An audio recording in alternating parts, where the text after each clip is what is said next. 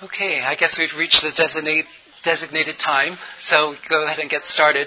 Uh, this is Cultural Humility in Healthcare. Thanks for coming. Um, it's an interactive session, so hopefully people are still awake um, and not too traumatized by the snow, and we'll be able to, to jump in, um, just to share, ask questions. Hopefully we'll have a great time uh, together.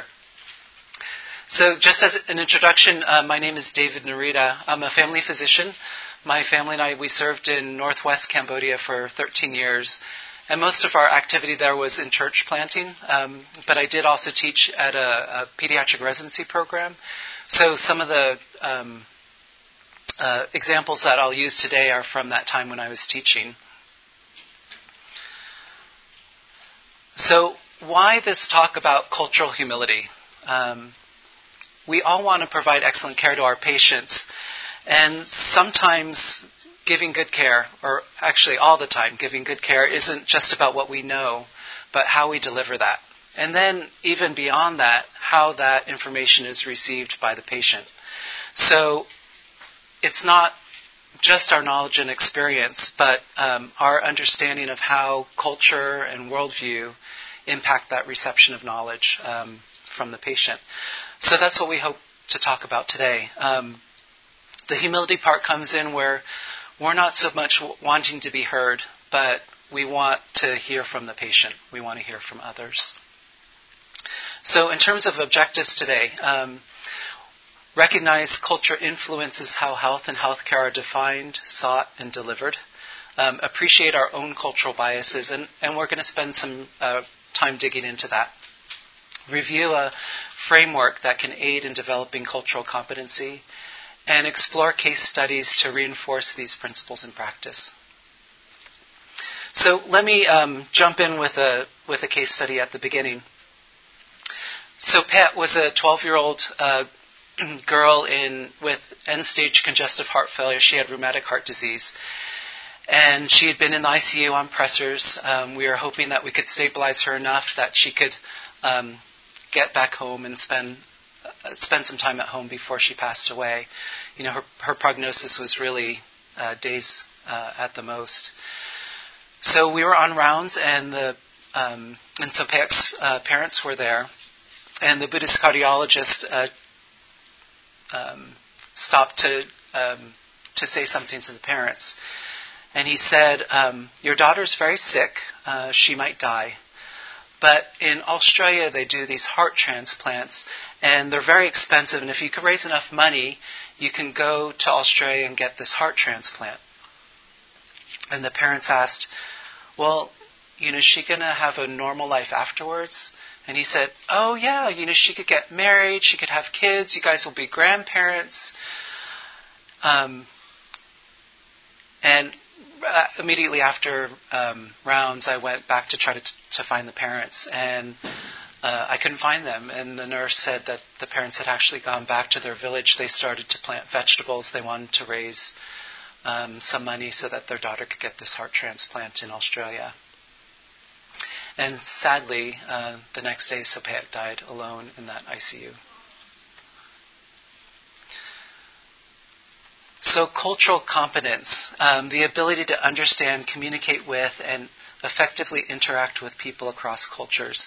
That sounds like a great thing, you know, and I think it's, a, a, I don't think anybody ever attains that. Um, but I hope today we can talk about a method to try to maybe not gain cultural competence, but at least to be able to more effectively communicate to our patients. So, um, so the first step um, in cultural humility is learning more about culture, and really starting with our own. Just realizing that our own backgrounds, um, how we're raised, the values that our families instilled in us, that actually impacts health. It, it impacts what we think is healthy, um, how we seek care, how we receive care. Um, And just understanding how deeply that's um, that's uh, ingrained in us. So um, there's a book by Lynn Payer. She was a um, a New York Times author who spent some time in Europe. And um, she wrote this book about her experiences there.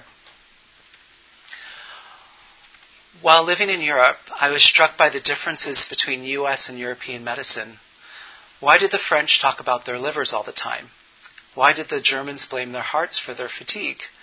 Why did the British operate so much less than the Americans?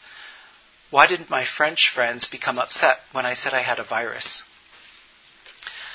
So I'm not sure if you guys, if you've lived in different cultures before and um, and just seen some of the differences of how we perceive our health compared compared to other cultures, or you know, maybe friends from um, from other places.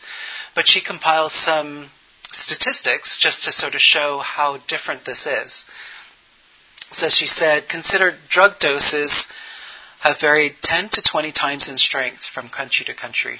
You know, and we think that we we choose a scientific dosage, but it varies that much. French people have been seven times more likely to receive their drugs in a suppository form. So don't get your care at a French doctor's, please. um, low blood pressure has been treated with eighty-five different medications and hydrotherapy in Germany. Mastectomy rates have been three times higher in New England than in England. American rates for coronary bypass have been twenty-eight times that of some European countries.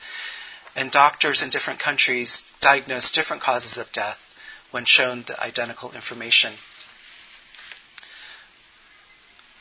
So why do these differences exist? I mean, it's multifaceted. So, you know, we could say, you know, maybe it's access to care. Um, you know, maybe there's more access to cardiologists in America. Um, and that's why they're getting more uh, more surgeries or um, more cath labs. You know, um, maybe it's um, it's uh, differences in patient populations. You know, we know that some patient populations are gri- more affected by hypertension or by diabetes than others. Um, but a large part of, of these differences um, is truly a reflection of our values. Um, for example, some countries value thought, so they're going to reimburse consultations. Uh, in America, we value action, so we reimburse procedures. Um, our Our culture, Korean culture, spends a lot of money um, changing people's physical forms, right? But some other cultures, they try to preserve it, and they spend a lot of money preserving the human form. I use this cartoon um, to demonstrate um, these cultural values and how it changes our perception. So, you know, two women uh, in a bikini and a um, niqab. And the woman in the bikini says, "Everything covered but her eyes. What a cruel male-dominated culture." But then the woman in the niqab says, "Nothing covered but her eyes. What a cruel male-dominated culture." So both of them have the assumption that the other person, you know, is being controlled um, in in what they're wearing um, because of this male-dominated culture.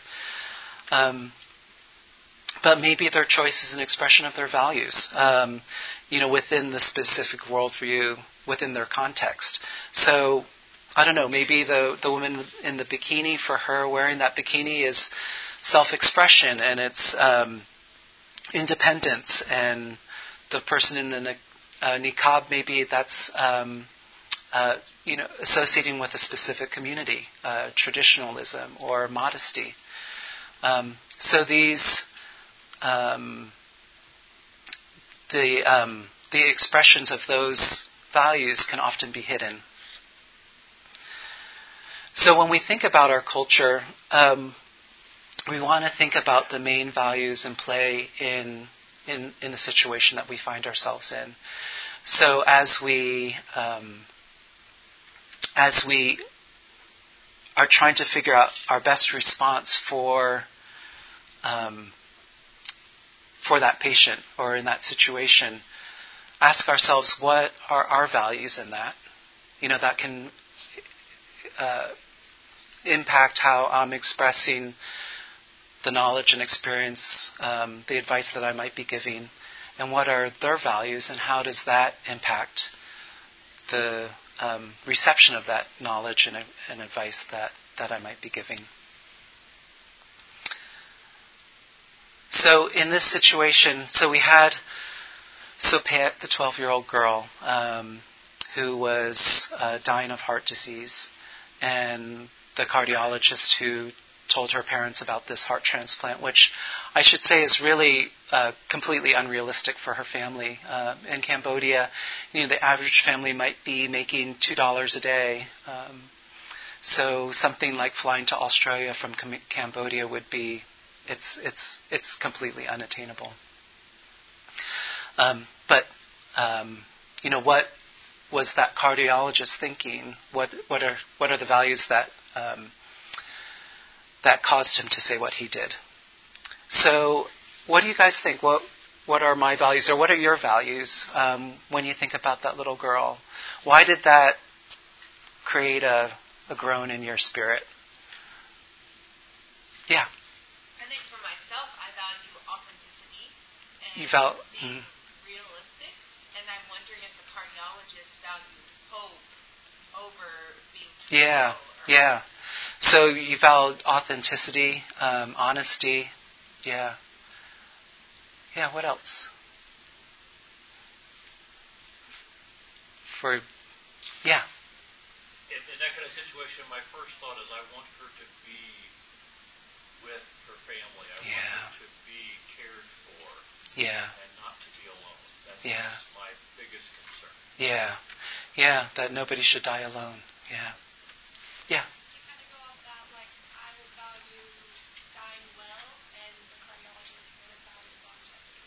Yeah. So you valuing dying well. So w- what do you mean by dying well? Um, like palliative care, like dying, you know, with no pain, surrounded by your family and your loved ones. Mm-hmm. Um, having joy in those final moments. Yeah. Significance, joy, yeah, in those final moments. Yeah. Anybody else? Yeah. Other side of the coin, maybe family wanted to do whatever they could, and in their mind, once let's go back and. Mm-hmm. Yeah. Right. Right. Well, let's let's yeah. I hear what you're saying. Let's let's stay on our yeah with our values. Like what's you know what um, what are we thinking? But that, I'm thinking, okay, what's for the family? Maybe they didn't want to be there when the when the patient died. Yeah. Yeah. Well, it's very possible. Yeah. Yeah. Anybody else um, in terms of like our values? Yeah. So um, yeah, I think for me it was that no nobody should die alone, especially a child. Um, and I think we brought up these ideas: uh, autonomy, transparency, informed decision making. You know, we just feel like the the parents needed all the information to be able to make a good decision. Um, Yeah, they they deserve that. I think, you know, we, we think that way. What about the cardiologist, this Buddhist cardiologist? What do you think he was thinking? What's his main value? Yeah. Um, I think he wanted to be open and honest, probably give all options to the patient and their family, not hold anything back just because of the way that it might feel. So giving all options, yeah. Again, I think that unfortunately, like, I don't even know how we would have done a heart transplant. We're in rural Cambodia. It's not. Um, I think it's. It was a very. It was. It's an extremely far reach, uh, like almost impossible. But yeah, maybe maybe giving some of the options. What else? Yeah. It, it sounds like he was struggling with his own values of death and dying. Yeah. And that the impending death might have been more than his own values could embrace. So. So to think beyond that, even though it wasn't realistic, was where he personally was going. Yeah. So struggling with uh, death and dying. Yeah. That. I didn't know if there was a hand over here. I yeah. That's that's what it is. You know, as a Buddhist, one of the tenets of Buddhism is that we're not supposed to cause suffering, right? And talking to that family, that causes suffering in him, right? And it causes suffering in the family, um, and it's it's a very un-Buddhist thing to do. Yeah. Yeah, so um, so this idea of just, just trying to pinpoint our our values. We didn't even get into the values of the family yet. Um, yeah, but that's that's to come. So um, um, learning about culture and trying to pinpoint these values. And the next is investing in language. Um, learn to sp- speak a language if you're somewhere long-term, you're working with the same pop- population long-term, um, or use a trained interpreter. So I think it's a it's very hard when there when you're sitting there with a family member who speaks the language and can and speaks English, you know, and can interpret for you, to not use them and to call a language line or call an interpreter. But um, but we all know the pitfalls of that, especially when we're dealing with um, very serious, uh, heavy topics um, like end of life. Um, so it's important to use somebody who who um, who is trained as an interpreter. But I say it's it's better if you could learn the language, because you do learn more about the culture as you learn learn the language.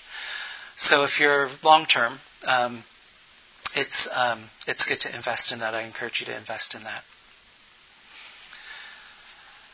The next is to ask questions with an attitude of learning. Don't assume, don't stereotype. So some of us may have been to other cultural competency types of lectures, and a lot of times they talk about, you know, um, this um, ethnic group, they think this way, or this ethnic group thinks this way. Um, and and that might be true, but I encourage you not to put everybody in the same box, because we're all individuals, and um, you just don't know what those person's values are unless you ask them. Um, and maybe you might have some ideas of where that might go.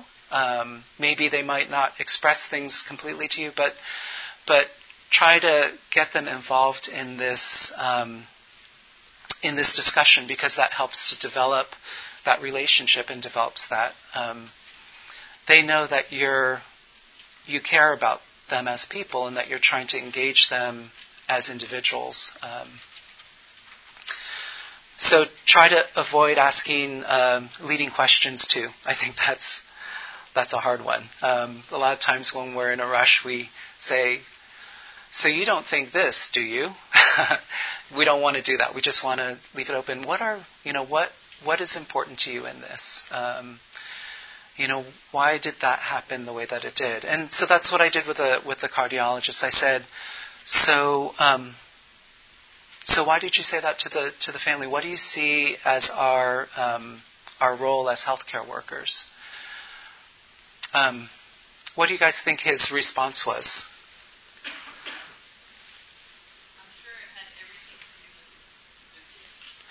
She, yeah, it had everything to do with Buddhism. Yeah, so that avoidance of suffering. Yeah. And I think over here you're saying, or some I, somebody was saying, giving the, the family something to do where they were actually involved in it. Um, yeah. Removing them from that suffering. Um, yeah, so he said, you know, as providers, we should be giving people hope. We should allow the parents to feel like they're doing something to help. Uh, we should remove them from this difficult situation. And to me, honestly, um, that was, I said thank you, because I didn't really, I didn't really think of it that way. Um, I didn't really, um, to me, it was important for the family to understand what was going on so that they could be with that, with that little girl. And then the fourth is involve them in their own solutions. So, so what are those next steps, um, so that they can develop ownership in that? Um, they can trust in that solution. And then those solutions would be more culturally appropriate and, and resource appropriate. Um, you know, so so what could have been sort of the next steps in in this case uh, with this family?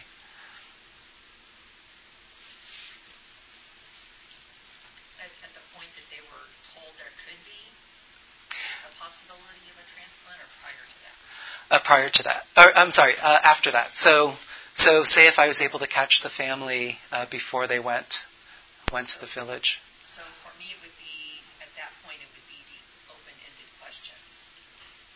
You know, what did, what did you think about what the cardiologist said to you? Yeah. Because, because part of part of my ongoing um, effort to, to seek to understand is is even though that dis- would distress me mm-hmm. from from where they were, were they Buddhist? Mm-hmm. And would they not have seen that as a as a um, difficult situation that, that they actually had gone to try and start something right. That would have been more comforting to them than not taking that opportunity once they were told that. Right, right. Yeah, we don't know what their value system is, and maybe their values do align with the cardiologist, and um, it's it's hard to know without asking. Yeah. Yeah, so asking them what they thought, the, the cardiologist, about what the cardiologist said. Yeah, what are some other approaches? Yeah. I think also asking them what they understood about their daughter's situation and yeah. outcome. I can't emphasize more of those open-ended questions. Yeah. So what do you understand about your daughter's situation? Yeah. Because he did say that she, she might die, but did, do they realize how, how soon that is? Yeah. Yeah. It's so impulsive for us to say, well, how can you not be by your daughter with the possibility of death? Right. We're not recognizing maybe there's honor and bringing the whole family working together, the, the land, knowing that the corn will not be ready, even there's no cost of living financially. Right. But that closeness that brings that family together in honor of, I'm sorry, I, said, I forgot her name. Sorry. Uh, so Pat, so, yeah. Um, that, at least where I grew up, not be by her side. Right, so, right. This is a different perspective. This is a family coming together in her honor. Right. Yeah, so just being so careful that we're not imposing our values on, on the family and developing a treatment plan around our values rather than than the families. Yeah.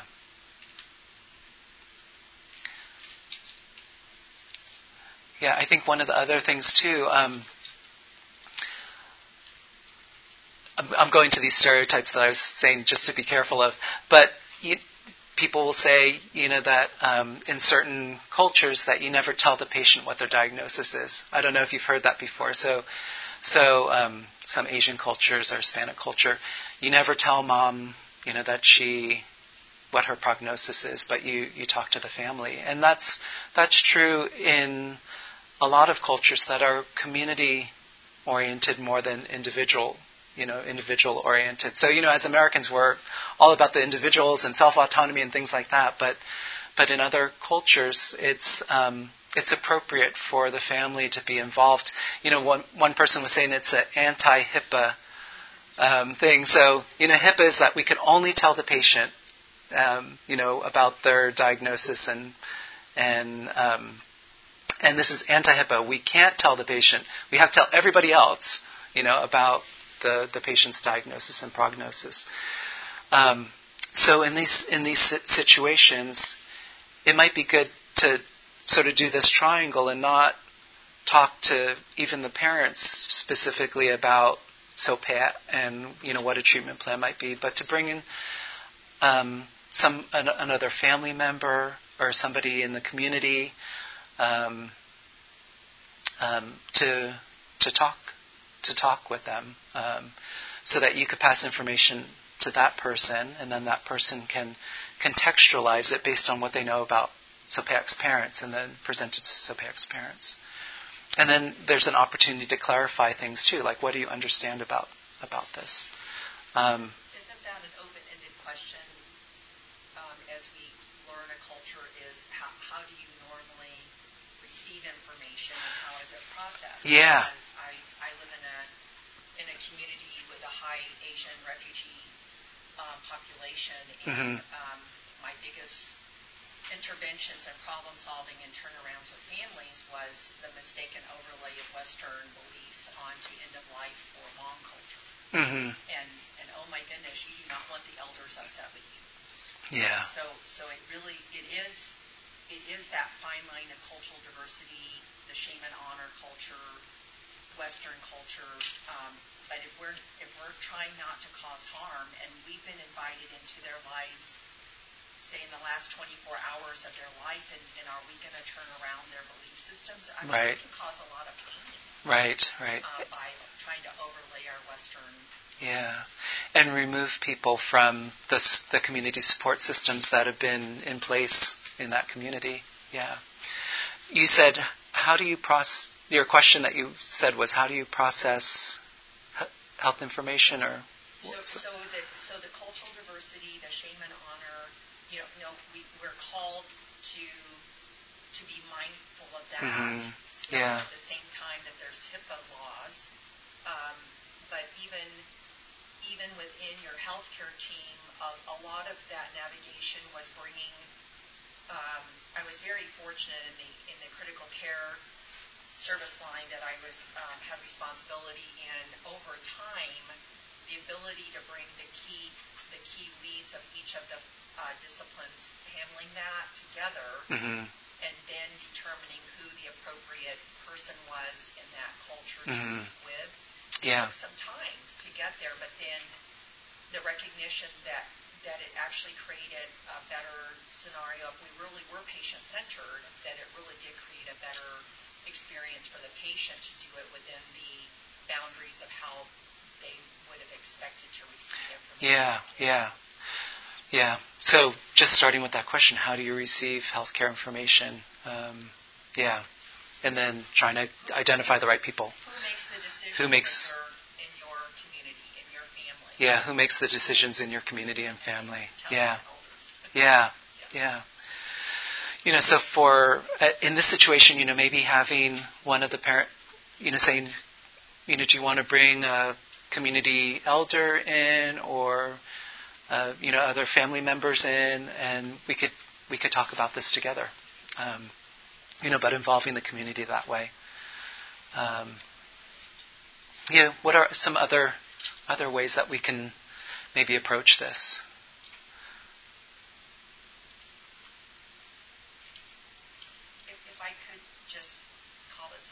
Yeah. We we of faith have the ability to pray, mm-hmm. and, and to ask the Holy Spirit to guide us. Um, because when there are no clear answers, some, sometimes that's that's our gift, uh-huh. to to just listen for the still small voice of of how do we how do we as people mm-hmm. of faith navigate in that circumstance. Yeah. Yeah, that's a very good point. We can pray and just ask God to give us wisdom in these situations, and how we might be able to um, help share some of the hope that we have uh, with a family in this type of situation. Yeah. Yeah, I think... Um, oh, sorry, that was that, that same slide. Um, you know, so, some of the other things that, you know, that we... Um, that we might be able to offer it, you know, is, you know, ways that the family could be involved in keeping their daughter comfortable. You know, whether it's keeping her mouth moist, or, you know, if if the family wants to be doing something, keeping her mouth moist, or feeding her, or turning her in her bed, uh, those types of things. Um, yeah, giving giving the the family a, a chance to make that time somehow significant and have meaning, um, whether that's saying goodbyes or whatever that looks like. I think uh, what one person was saying before, um, just having that, that meaning and significance for her. Yeah, anything else on this, in this example?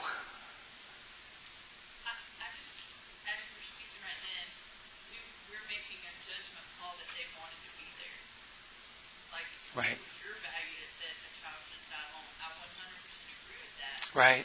But what if the parent can handle being in the room with the, with the child? Right, right. And that's that's what um, this gentleman over here said. You know, maybe the family needed to be back um, back in their village. You know, what the cardiologist is saying, remove the family from the situation is is the most culturally appropriate thing. So we just need to ask. We just need to ask for what they want to do. Yeah. No, I agree um, with what she was saying, but then at the same time, like, like if, if up an emergency heart transplant, like if we had never maybe given the family this false hope and unrealistic hope that they never would have had like this honor and shame of like worrying about taking matters into their own hands. Mm-hmm. So then it's like uh, not like just trying to like fix things so our values are being honored, but like they they wouldn't have had to necessarily leave the child alone because they never would have thought like they had to go do something. Right, right, yeah. So I think um, the way that it that it sort of played out, it was the cardiologist's values that were being honored in that, and we never did find out what the what the parents' values were, and we weren't able to honor that. But I think ultimately that's what we want to do is is dig down deep enough so that we really can can can uh, help this to play out in a way that best meets the the needs of the patient and, and her family. Yeah. Yeah. And that part of involvement, closure would be, I mean, if, if he had a chance to actually go to the family after, worst case scenario, the patient passed away, and actually go to the community and meet the family and uh, that, that closure. Oh, if the if the cardiologist could go back and, and sort of say, yeah. That, that's huge in, in creating that bond with the community. Yeah, yeah, yeah. And honoring that community. Mm-hmm. Okay, are you guys all pros? Let's let's move to the next case. Okay, so Ned was an eleven-year-old boy. I worked at a children's hospital, so they're all. Ned was an eleven-year-old boy. He fell out of a tree. He broke his arm. There's bones sticking out of his arm.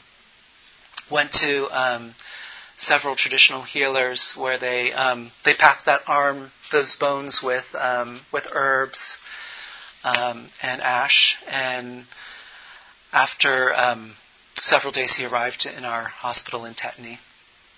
So he was paralyzed and intubated. And if he survived, just a very long and expensive hospital stay ahead of him. So the residents asked um, why we're treating this patient when it's so expensive. Why are we treating this little boy? So, um, so what are your values in this, or our our values? Why are we treating that little boy?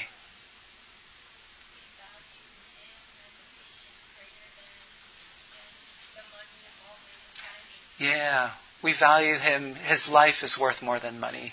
Yeah,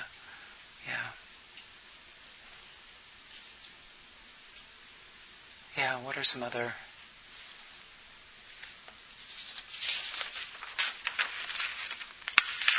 think we, we do often um, have a value system around age.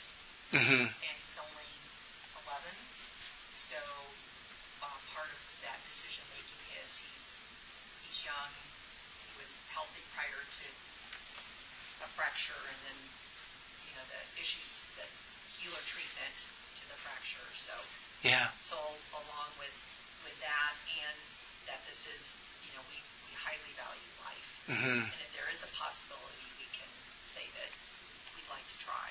Yeah, yeah. So he's young. He has a great prognosis. Um, I mean, he doesn't have a great prognosis, but his prognosis is good because he doesn't have other pre-existing conditions, and he has his whole life ahead of him. eleven-year-old boy, right? Yeah, so um, we're created in God's image. All life has value. It's it's not about money, not about resources. I had given this talk last year, and um, and you know it was right after COVID, and and one of the people had brought up um, that sort of deeper in our, you know, all life has value, and we and we fight for life.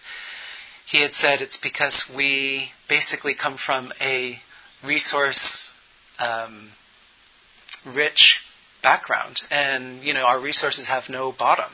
You know we can, in most of our healthcare systems, we could just keep tapping, tapping, and and provide that.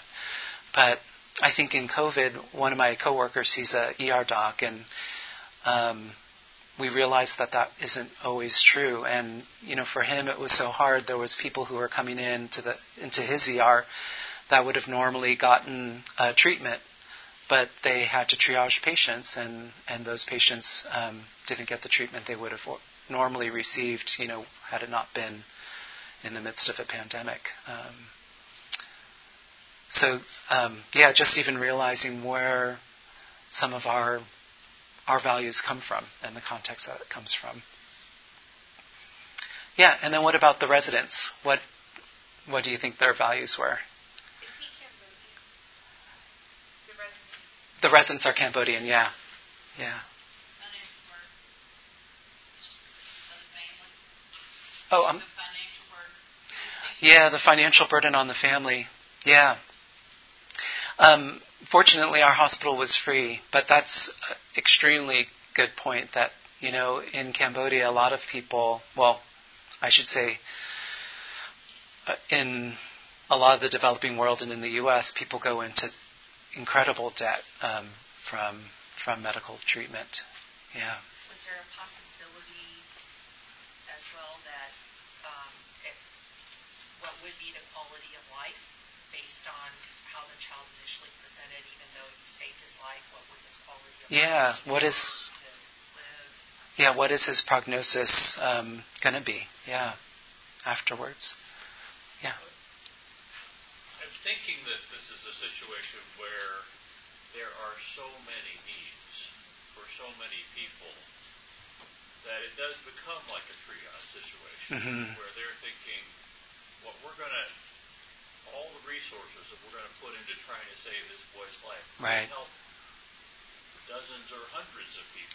Yeah, yeah. We do that. Yeah, yeah. And it was, you know, very much like we want to do the most good for the most people. This very utilitarian approach. And, you know, we, honestly, we saw hundreds of people in the outpatient clinic every day. Um, and his care, just one day of care in the I C U is probably equivalent to one hundred, one hundred of those patients that we saw in, in, in the clinic.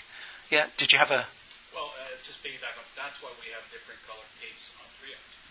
Mm-hmm. So all life has value, but in reality we're trained to actually assess that in the R O I, I would say R O I, but mm-hmm. the return on that time and money investment right. is realistic as we right. education, especially in that money. So maybe yeah. that's his, the resident's value. Yeah. How many more individuals can be, or patients can be seen on that same day or that same time? Yeah. Yeah. And I think, you know, the residents are all Cambodian. They're they're coming from... Most of them are coming from, um, you know, families with not a lot of means. So it's it's a very real thing for them. Um, but you know, I was saying, well, we have this whole hospital. we have a, and it's it's a, sort of a matter of degree in a way. But you know, there's, you know, somebody in the bed next door with heart failure, and you know, why are we treating that person, or why are we treating the um, kids with dengue? Um, you know, there's where does it become too much, you know, in, in that line, and how do we make that decision? Um, so they came up with this other, this other thing, and they were saying, well, doesn't Ned deserve this? You know, because he, his parents chose to take him to traditional healers first, and aren't we fighting against Ned's fate or karma in this situation? So, yeah. Um, if you have family members in line to maybe get treatment, and then a kid is being irresponsible, maybe hurts himself, and he gets put to the front, uh-huh. it might be frustrating for you yeah. to see that, and that's kind of what you're saying. Yeah. Why, you know, the, the family, if they had come at the very beginning, it would have been a, you know, maybe a little um, internal fixation and the kid's out, right? But now it's... Yeah, why do they get to be put in the front of the line? Yeah. Yeah, have any of you worked in uh, countries where there's the sense of karma or fate? Um, you know, and how did that impact healthcare, and how did how did you get around those issues?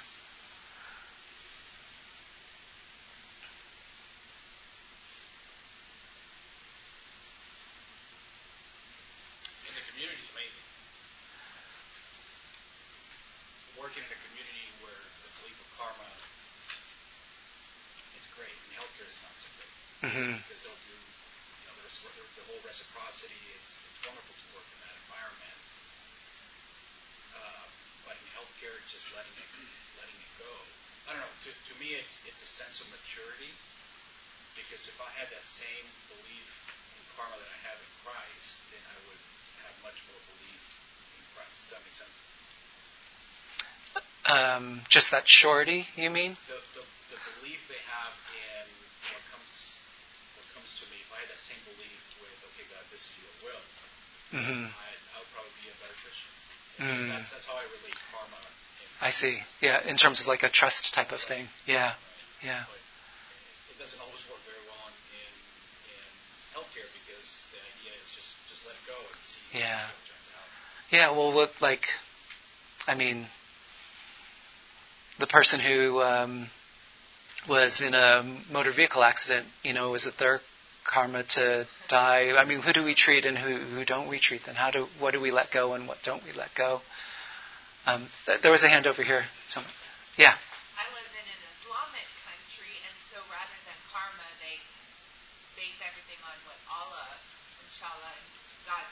Mm-hmm. God wills it, Allah wills it, and um, it does affect healthcare because you see a lot less preventative care, you see a lot less um, active or like urgent treatment. Some is low resource, but some is very much just because this is how God wills.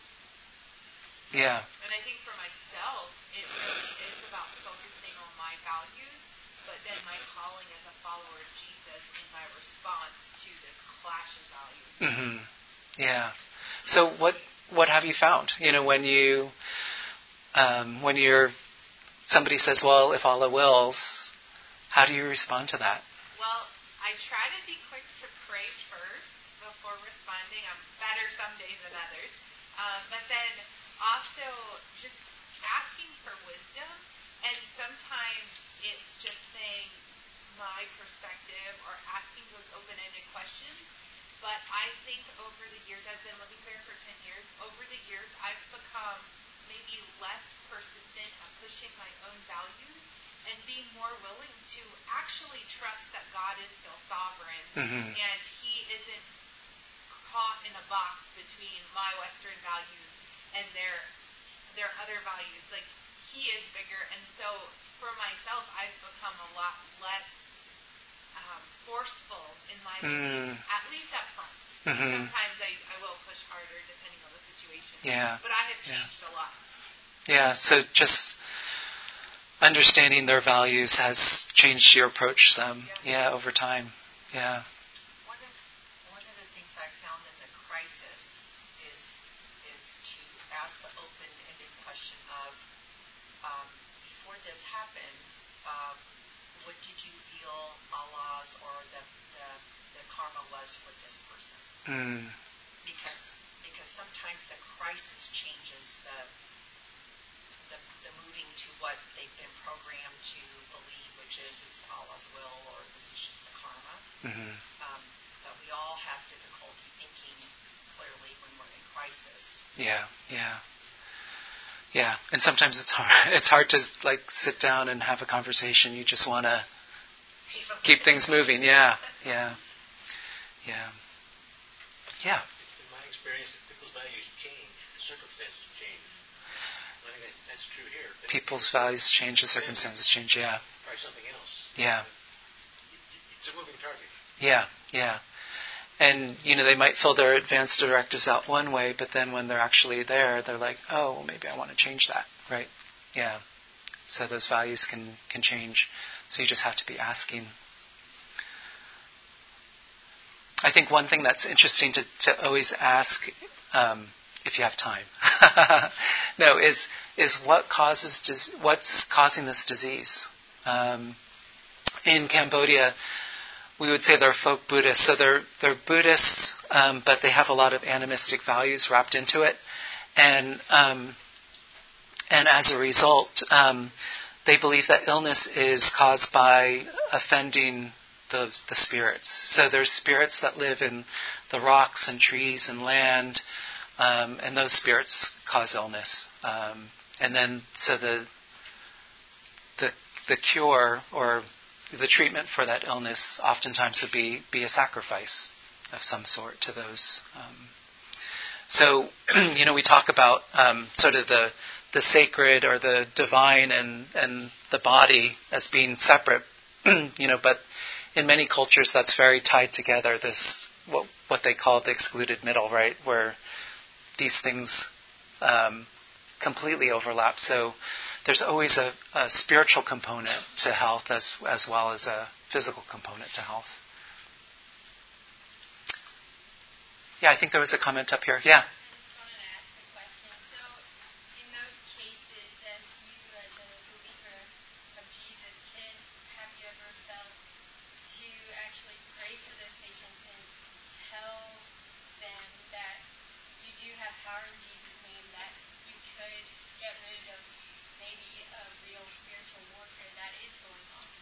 Yeah, yeah. So this was, um, I mean, this case was in a, a government hospital, but yeah, when we were doing our church-based ministries, we'd always pray with patients and say, you know, that the Creator God, the God that created your bodies and this whole earth and those spirits in the rocks and trees and land, um, He loves you and He cares for you and He can heal you. Yeah, He has He has power over all of that. Yeah. Yeah, so we very much did.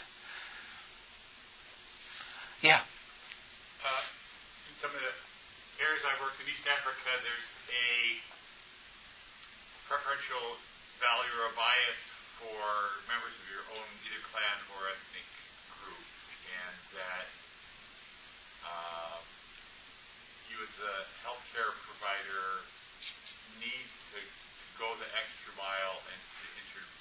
Much more willing to intervene if it's the same clan or the same ethnic group that you're a part of. Mm. It, it's okay culturally to place less value on the persons from a different oh, from a different uh, ethnic group, different tribe, uh-huh. and uh,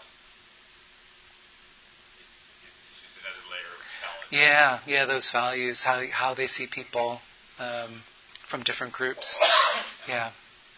And I think that could come into play a little bit in this in this case too, you know, where they were viewing Ned and his family as maybe uneducated and yeah, and them as being educated, you know, in scientific medicine and um, you know, oh it's it's a lesson for that family. They should have come to us first, you know, type of thing. Yeah. So, um, so in this case, um, well, th- this is when I was trying to get into this fate idea with, with them. You know, like, well, if it's his fate to live, then we have to treat him, and we'll, you know, we wouldn't know if his fate was to live if we don't treat him. But if his fate is to die, y- you know, how do you know how do we know that what his fate is? So, why don't we try? Um, to treat him and then see and see what happens. Um, what are some other approaches that you could think of in terms of um, involving them in this in this care for treating Ned?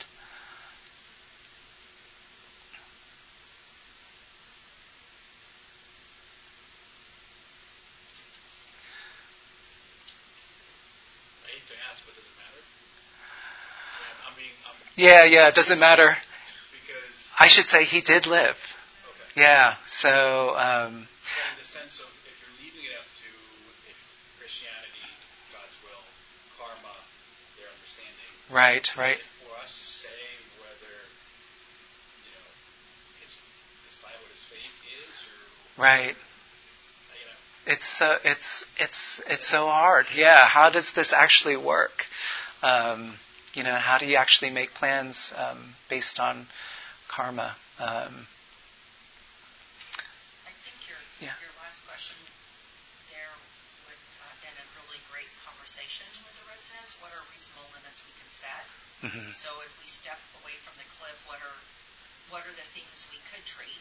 The technique, you know, um, where could we start? But then, where would reasonable limits be as we see if this mm-hmm. child's body will respond to treatment. Yeah, yeah, yeah. And we and we went through sort of, um, you know, okay, vent vent dependent. You know, for the next six weeks, you know, what's gonna, what is he gonna die from? You know, what are the types of things that could happen?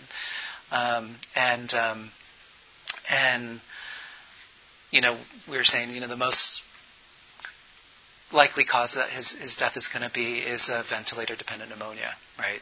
So we um, we actually said, okay, we'll treat one pneumonia, but we won't treat a second. Um, and I, I think the residents were happy with that idea.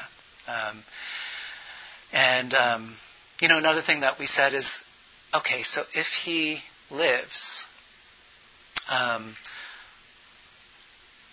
wouldn't this be a tremendous um, message to the community to say, you know, he, well, certainly he would have died without the intervention of, of modern medicine, but also come to us a little earlier. You know, it's okay to, to go to traditional healers, because traditional healers a lot of times addresses that spiritual component that, you know, we were talking about that, that causes disease. But come to us a little earlier, before he's in tetanus, and um, and we can and we can help them. So it it, it provides maybe a, a win in the community.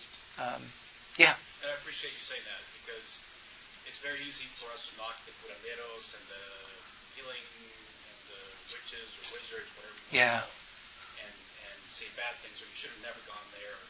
But at the end of the day, if you want to really earn that trust, uh, many times you need that aspect yeah. of spirituality. Yeah,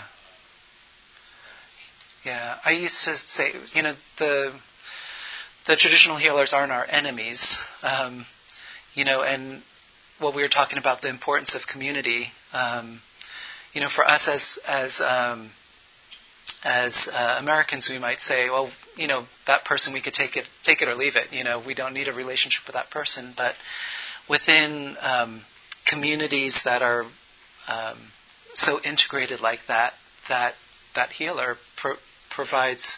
I mean, that's a that's a community leader, and you want that person on your side, um, whether you're advocating for, um, you know, for more preventive care or, um, you know, access to immunizations and modern medicine, or whether you're starting a church there, um, starting a, a church plant, and you want. Um, people to be able to come uh, without fear of retaliation to to learn to read the Bible uh, or something like that.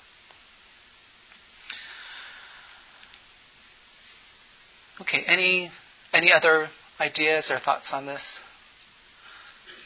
Um, I um, I have another um, case, but I think it's probably good to just um,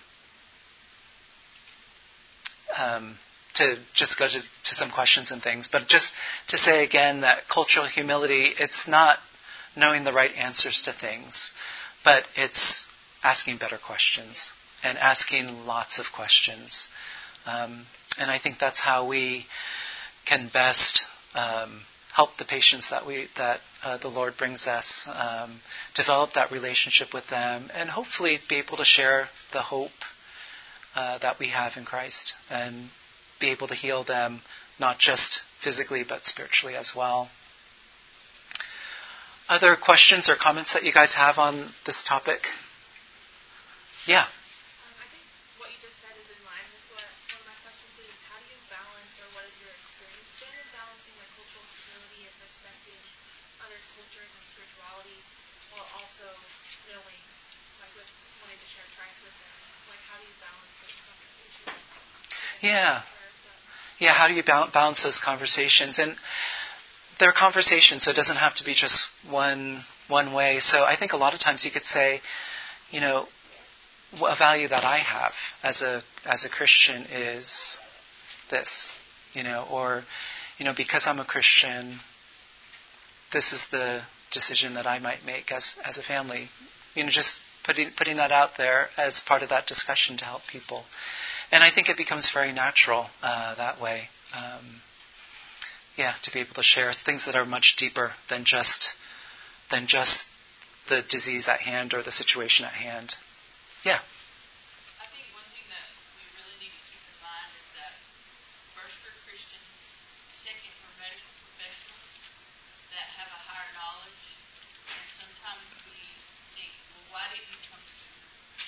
did what they knew.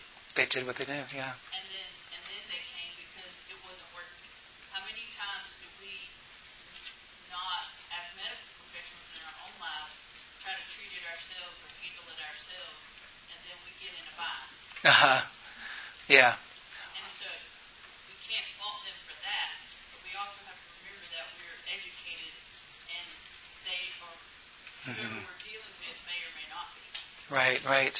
Yeah, and, and it's just trying to find that right bottle, that right form where they could sort of understand um, um, what we're, what we're, our hopes are, and you know it, they could receive it in a cultural and uh, according to their values, you know, in a way that uh, aligns with their values. Yeah, thanks. Yeah. Uh, at our university, there's been a number of cycles over the last years that I've been there about cultural sensitivity. Uh, we had a activist, anti-racist approach to cultural competency, and now we're cultural humility is the paradigm that we're trying to work with yeah. our students. And I'm not unhappy with it at an individual level, but you know, part as a public health professional also, and, but and just looking at the systems. Um, and from my church is a few blocks from where George Floyd was killed, and oh. and uh, just some different systems approach that uh, this is harder. It is in, at, at a systems level, at a population yeah, uh, yeah. level, and that I am more supportive these days of a more activist. Yeah. Yeah, systems approaches versus, like, yeah, this is very individual, but I think in some ways it could be systems in terms of like what we were talking about. If it's, if you have a strong community, strong sense of community, and it may be in your area or, or not, but, um, and it depends on what the issue is, but, you know, going to community and hearing opinions from the community, how does the community want to receive health or health advice, um, you know, that might be um, a more, you know, cultural humility type of approach. The role of leadership, it was super interesting to watch that play out in COVID in, yeah. in our community, and it was especially challenging for me as an individual to see that the Somali imams uh, in Minneapolis and Saint Paul very publicly said, we're going to get immunized. If the Christians want to die from COVID, we're going to we're, we're going to do everything that we can yeah. to not die. Yeah, um, that's going to strengthen our community. Yeah, and after Saint Paul, they, they provided. Uh, yeah. Kind of leadership. Uh, yeah, and for them in their their values, they needed the leadership to to speak out and say that. Yeah. Right. Yeah. Yeah. I think we're way too confident in our own culture. Our own culture has many, many negative aspects to it. Yeah. Mm-hmm. We tend to ignore it. Mm-hmm. We're humble about ourselves. Yeah. What we're doing. Yeah. Yeah. And I think that's, we just need to take a step back at the beginning. That's why I had it even before the translator part, right? Just in our own minds, before we even just, you know, how are we reacting and responding, and why do we react and respond that way? Yeah, and understand that. Yeah. I think it's also recognizing that our culture impacts us even in how we think about our faith. It does, um, yeah. And we, we assume sometimes that our faith is pure, that it's, it's but, but our culture influences even how we look at Scripture, even how we see it. And we don't, because it's our culture, we don't notice it. We don't recognize it. And yeah. It's Americanized our Scripture. Yeah. It's Americanized just like it's Judaized. Yeah, yeah. Well, because we're products of culture, right? And we we view everything through that cultural lens. So, yeah, well, yeah. In the, in the case where you run into such a dramatic cultural difference, do you ever speak to the fact that, in a gentle way, that the shaman is not is not, not the way to heal? In other words, you don't want to put them down, but obviously yeah. the problem was created. Yeah. I mean, I, in our ministry, we never made it a point. We we made it a point to never um, say that somebody was wrong that way, but we would say that Christ has greater power. Yeah, yeah. So, um, yeah, and again, I think partly, well, I remember uh, older missionaries said, we don't want to be the, the ministry of against. We want to be the ministry of for. You know, because we're the God who's for us. Yeah, yeah. Let me close this in prayer, and then I'll stick around for some more questions. Father God, you are a God of hope and love and grace and mercy in our lives, and we so desire to share that with the people around us, with the patients that you've placed in our lives, uh, in our communities, uh, with our friends and family. Just help us to be uh, people who ask questions, who uh, take a, a position of humility, who um, seek to understand um, so that we can be vessels for you and be able to communicate in a faithful way um, who you are and the, the the joy and the hope that you give. Uh, be with us, Lord, as we go out, as we um, fall back into our work and our studies and whatever else we do. May we be a light that shines brightly for you. We pray these things in your name. Amen.